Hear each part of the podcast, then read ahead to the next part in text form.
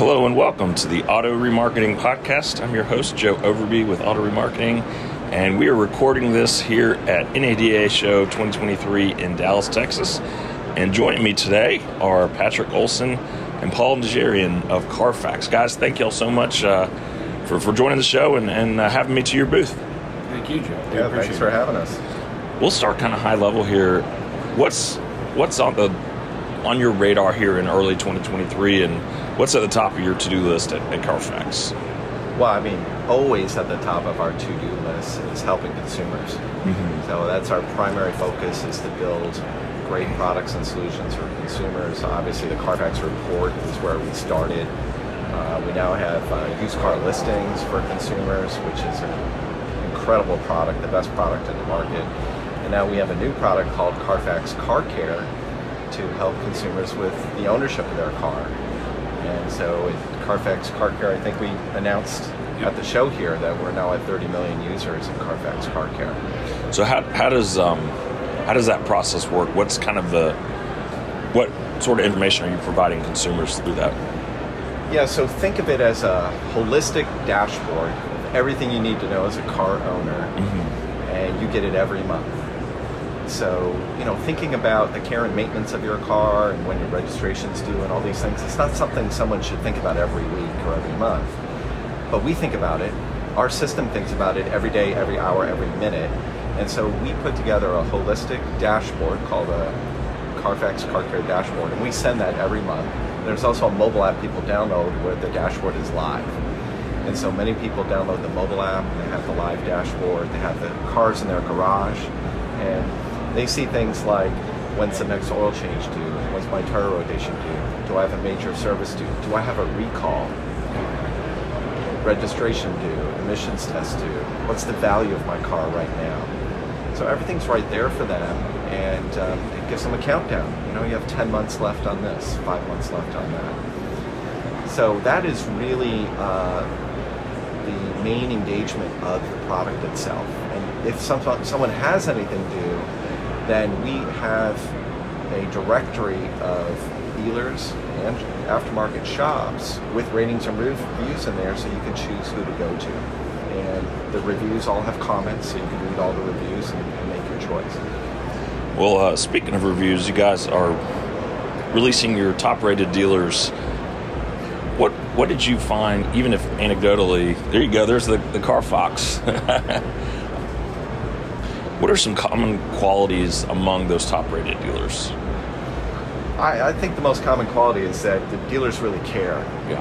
And, um, and so the way our program works for ratings and reviews is 100% of the reviews are verified. And what does that mean?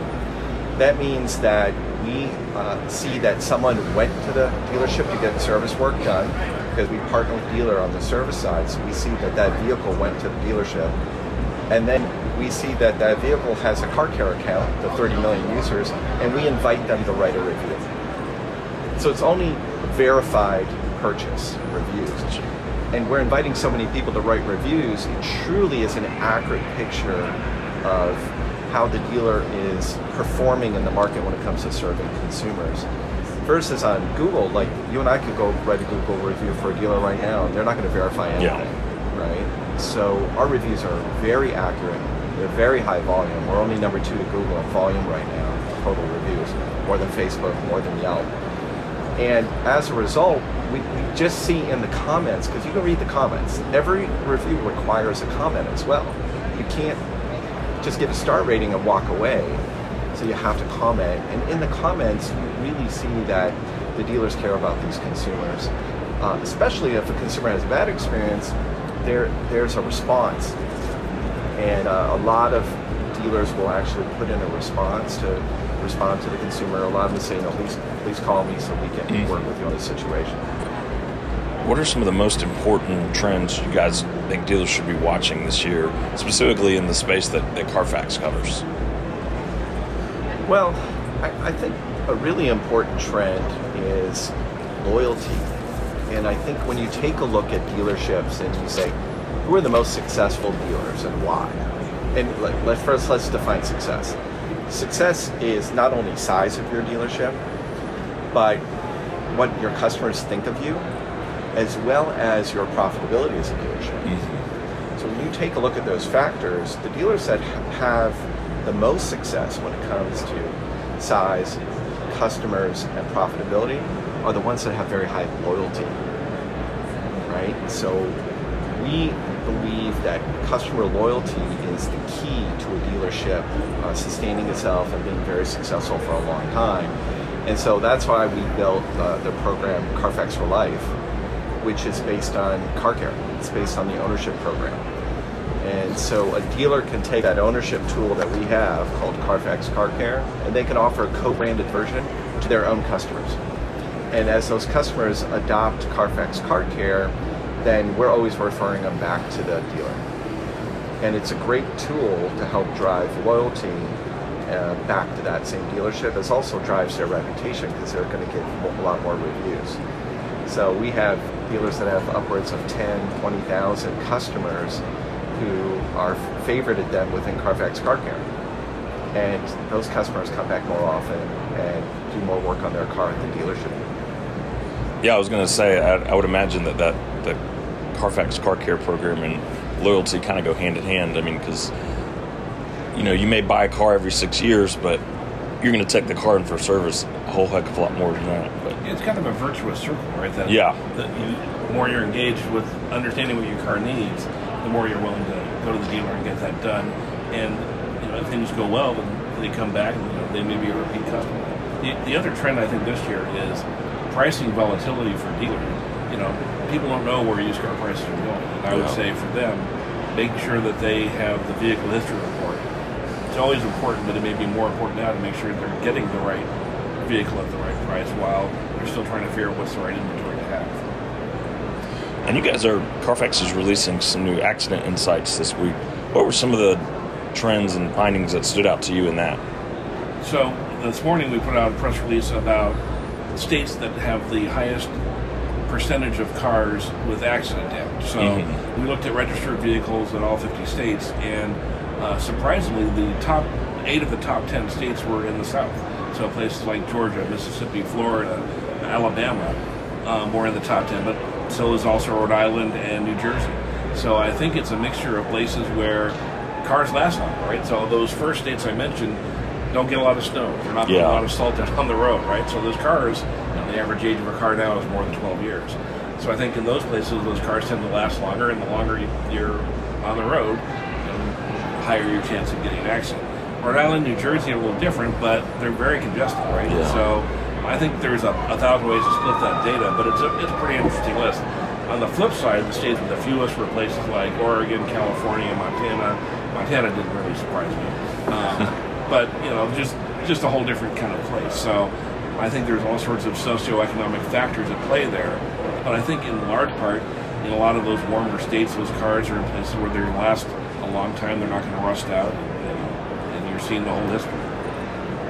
That's interesting. I, I would not have, I would not maybe have guessed that the South would have the the, the most vehicle uh, vehicles with accident history. Yeah, I mean Montana doesn't it's a, doesn't have a speed limit. No. Right. That's the place, Yeah. right? No, but I guess when you're driving in a straight line fast, it's it's probably You're okay. pretty safe. Yeah. Maybe maybe they have the most like moose accidents. Or something. You mentioned moose accidents. Mhm. Um, that's actually a line item on the Carfax Oh, wow. report. So if if it says uh, if we get data that says um, that someone had hit a moose, Uh-huh. that, that actually goes on the report. Wow. Well, uh, knock on wood. I, I, I actually had a uh, I, my car was totaled a, a few years ago by a by a deer. Oh. Yeah. It was Yeah, uh, I've, I've hit a deer myself. Yeah. and it was just kind of they have no fear, just run Yeah. out in front of the car and Oh, yeah. not much. My my wife actually hit a bear once. Um, Wow. Yeah, and it it uh, I think it did more did more damage to the car than it did the bear. Yeah. Those things are, are pretty huge. Yeah. Before I let you go here, guys, I've, I've asked I've asked a couple of people this question: how the increased volume in electric vehicles impacts your specific space. How is you know particularly the vehicle history side? What are what are some ways you guys have how number one how has it impacted the vehicle history space and what are some ways that you guys are partnering in the electric vehicle space? Yeah. So I mean, electric vehicles still get in accidents. Right. There's no doubt about that. Yeah. Right. They're not immune to accidents. Right. So I mean, that really is at the epicenter of the report. Is you know, is, has there been damage done? Uh, the other thing is that electric vehicles, you know, they have tires that wear, they have brakes that wear. So there's still wear items and maintenance items that it's good to know, like Yeah. like where the brakes changed, when where the tires changed, and so forth. So a, a lot of it is there. You know, what's not there is the oil change, right? But we have uh, started to work with uh, many different uh, parties in the industry in order to collect uh, battery health. Yep. So that's um, something that we're taking a look at this year and understanding better. And I think it's something where we can be, again, helpful to consumers. So um, we're always looking, what can we do to help consumers? And I think that, that could be a helpful item to understand the health of the battery. So that's something Well, Patrick, Paul, thank you all so much for joining us on the uh, podcast today, and uh, appreciate uh, appreciate the time and, and the helpful insights. Thank you, Joe, for having Thanks, us. Joe. Absolutely. Well, that's going to do it for this edition of the Auto Remarketing Podcast. Stay tuned for more from NADA Show 2020.